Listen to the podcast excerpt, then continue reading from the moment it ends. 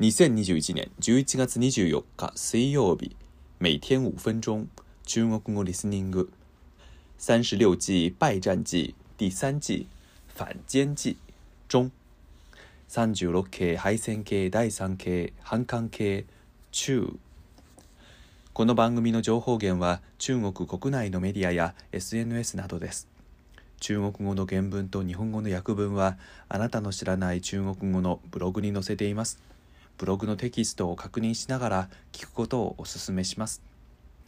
今日のリスニング。大家好，这一集我继续来介绍在现代依然被经常使用、影响巨大的计策——反间计。说到反间，就必须得先讲讲间谍。可能现在的日本人既对间谍不太熟悉。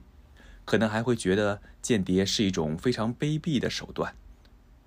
不过，世界上几乎所有的国家在历史上都曾经大量使用间谍，直到现在依旧如此。古代著名的兵法书《孙子兵法》就特别强调间谍的作用，认为将帅打仗必须事先了解敌方的情况，而想要准确掌握敌方的情况。既不可靠鬼神，也不可靠经验，必取于人，知敌之情者也。这里的人指的就是间谍或收集情报的人。《孙子兵法》里甚至专门有一篇介绍如何使用间谍的篇幅，叫《用间篇》，指出世上有五种间谍。利用敌方乡村、城镇里的普通人做间谍，叫阴间；收买敌方官吏做间谍，叫内奸；收买或利用敌方派来的间谍为我所用，叫反间；故意制造和泄露假情报给敌方间谍，叫死间；派人去敌方侦查，再回来报告情况，叫生间。唐代杜牧解释反间计特别清楚，他说：“敌有奸来窥我，我必先知之；或后路诱之，反为我用；或佯为不觉，是以伪情而纵之，则敌人之间反为我用也。”比方说，南宋的韩世忠就是在间谍来访时做出一些看似很正常的举动。非常轻松地误导了对方。南宋初期，宋和北方的金经常发生战争。宋高宗有些害怕金兵，不敢抵抗，也因此朝中投降派得势。不过，主战的著名将领宋泽、岳飞、韩世忠等坚持继续抗击金兵，使金兵不敢轻易南下。公元一千一百三十四年，南宋朝廷派魏良臣、王惠等去经营议和。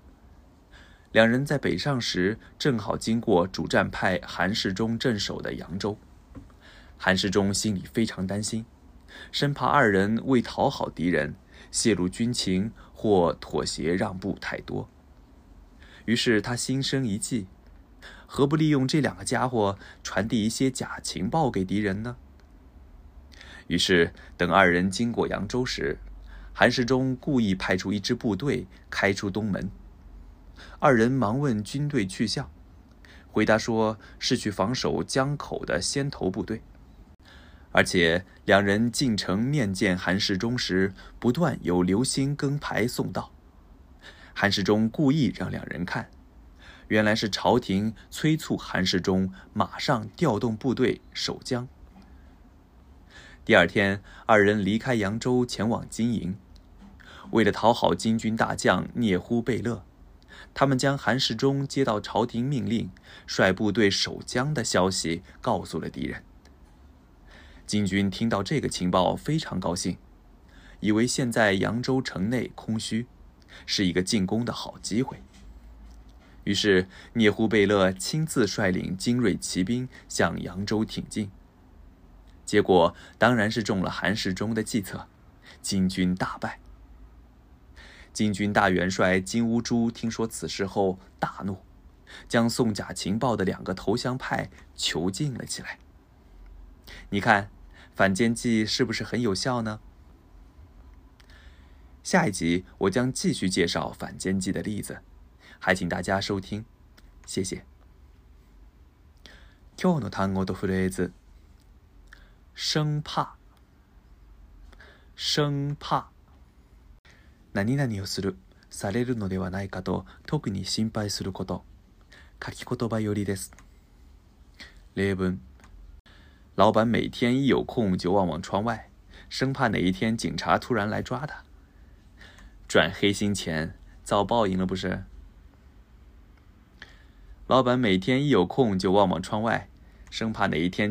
何何何赚黑心钱，早报应了不是？約文社長は暇さえあれば窓の外を覗いてた。急に警察が自分を捕まえに来るのではないかととても心配してるみたい。違法な稼ぎをしていたからだよ。